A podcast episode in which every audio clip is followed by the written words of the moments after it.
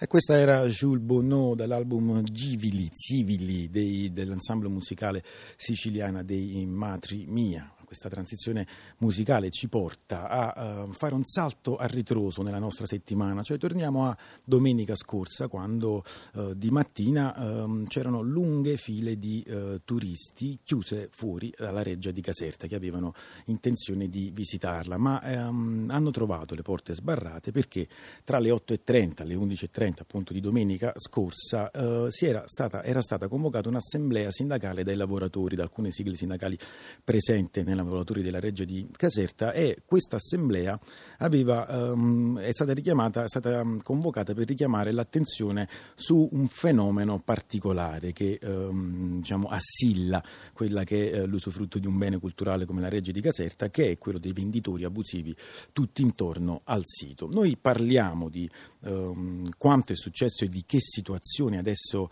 uh, governa la Reggia di Caserta, sempre diciamo, sul crinale di trovare uno sviluppo possibile e una un sorta di eh, difficoltà nello sviluppo del, del, dell'uso del bene culturale. Ne parliamo con la giornalista Nadia Verdile, a cui diamo il benvenuto. Grazie, buonasera a tutti.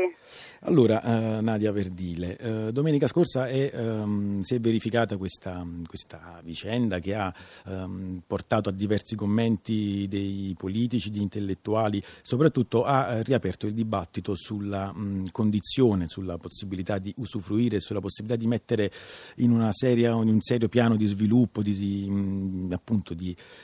considerare i beni culturali come risorsa per il nostro paese. Invece sembra sempre che ci si ehm, scontri con qualche cosa, che si ci insabbi verso degli usi che sono particolarmente odiosi e che vanno anche a incrinare un po' eh, la, possibilità, la possibilità di sviluppare. Sì, in realtà si è parlato molto in questi giorni dell'assemblea dei lavoratori e dei disagi che questa ha provocato a, agli utenti, a quanti si erano spostati per raggiungere Caserta e visitare il monumento. Si è parlato troppo poco però delle ragioni per cui per tre ore gli, i lavoratori sono stati in assemblea. E in realtà il problema è proprio quello perché eh, sarebbe stato più utile se eh, i politici a cui lei faceva riferimento, dal Presidente del Consiglio al Ministro dei Beni Culturali, ehm, al responsabile dei siti UNESCO in Italia, si fossero soffermati su quello che è il vero problema, e cioè la reggia di Caserta è praticamente quotidianamente assalita, e uso questo termine con la consapevolezza di sapere che cosa vuol dire, da tantissime persone che eh, senza licenza, senza autorizzazione entrano all'interno del monumento e eh, cercano di vendere la loro mercanzia. Eh, come purtroppo sta accadendo in questi giorni, si punta l'indice soprattutto sugli immigrati che eh, è vero ci sono, ma eh, la, il fenomeno della vendita degli abusivi è anche molto locale, molto casertano e ci sono tanti di questi venditori ambulanti che eh, essendo residenti a Caserta fanno l'abbonamento annuale di 10 euro e quindi hanno la possibilità di entrare dall'entrata laterale e quindi eh, sono indisturbati all'interno del sito. Eh, chi si deve occupare di queste persone? Il problema è che non può ricadere sulla responsabilità di chi deve vigilare e non è eh, un poliziotto. Certo, diciamo che eh, mi corregga se sbaglio, diciamo, l'idea è quella lì che eh, i beni culturali poi diventino risorsa per una serie di eh, non professionisti, di chi eh, sostanzialmente usa l'esistenza di questi siti e l'apertura, la fruizione di questi, mh, di questi, siti importantissimi come la Reggia di Caserta, ehm, traendone reddito, in assenza forse di, di, una politica che valorizzi realmente anche con il coinvolgimento magari di una serie di figure professionali eh, specifiche specifiche che siano in grado non solo di vigilare ma di rendere in qualche modo oh, non attraente questa, il ricorso alla vendita abusiva di manufatti commerciali o via dicendo. E lei ha ragione, ma eh, io le dico questo, eh, Caserta credo sia uno degli unici, la Reggio di Caserta è uno degli unici, dei pochi monumenti, se non l'unico, che non ha per esempio nello spazio esterno eh, uno spazio destinato ai venditori di souvenir.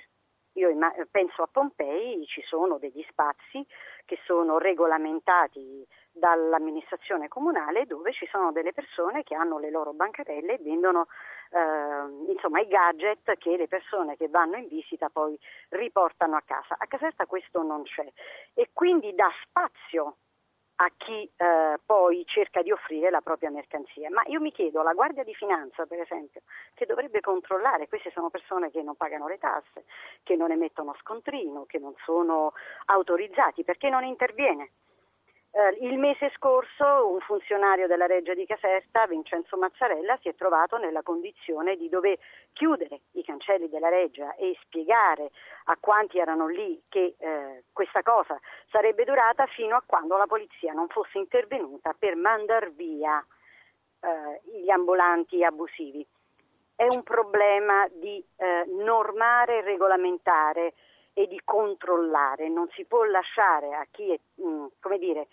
eh, destinato ad altre mansioni anche il controllo eh, poliziesco, diciamo così, non hanno l'autorità per farlo, vengono talvolta aggrediti proprio perché chi fa questa cosa illegalmente sa che dall'altra parte c'è una persona che non può reagire. Il controllo, il controllo del territorio appunto che poi eh, sfugge alle, alle, alle, competenze, alle mansioni di chi si deve occupare invece dello sviluppo di un um, sito, un bene culturale, ma è anche un po' una questione tutta italiana della mancanza di sinergia tra diversi apparati istituzionali, tra la mancanza anche di una politica di uh, sviluppo, cosa che uh, sembra essere successa e mi rivolgo a Nadia Vernile perché uh, abbiamo già affrontato con lei e con Brai anche la vicenda legata al Real Sito di Carditello dove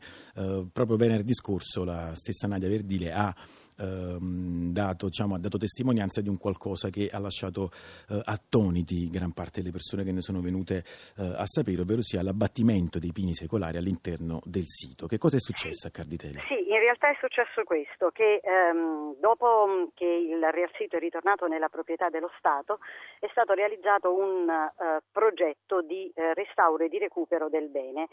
e eh, dal dicembre dello scorso anno, quindi del 2014, è in corso il restauro. Qualche giorno fa, ehm, per dare corpo e corso ad una parte del progetto, eh, sono stati tagliati una metà dei pini antichi che sono all'interno del, del Real Sito. Sono stati tagliati perché ehm, nella logica di chi ha progettato e quindi secondo il criterio applicato dal progettista, questi pini non sono coevi con eh, la realizzazione della reggia che è della fine del Settecento e quindi come tale dovevano essere eh, abbattuti. Questo naturalmente ha sollevato moltissime polemiche, soprattutto da parte delle associazioni ambientaliste, il WWF, Lega Ambiente, Italia Nostra, la Lipu, che ehm, insomma, come dire, si sono, hanno dato via anche per le vie legali insomma, ad una serie di contestazioni e di eh, diffide, anche perché questo è il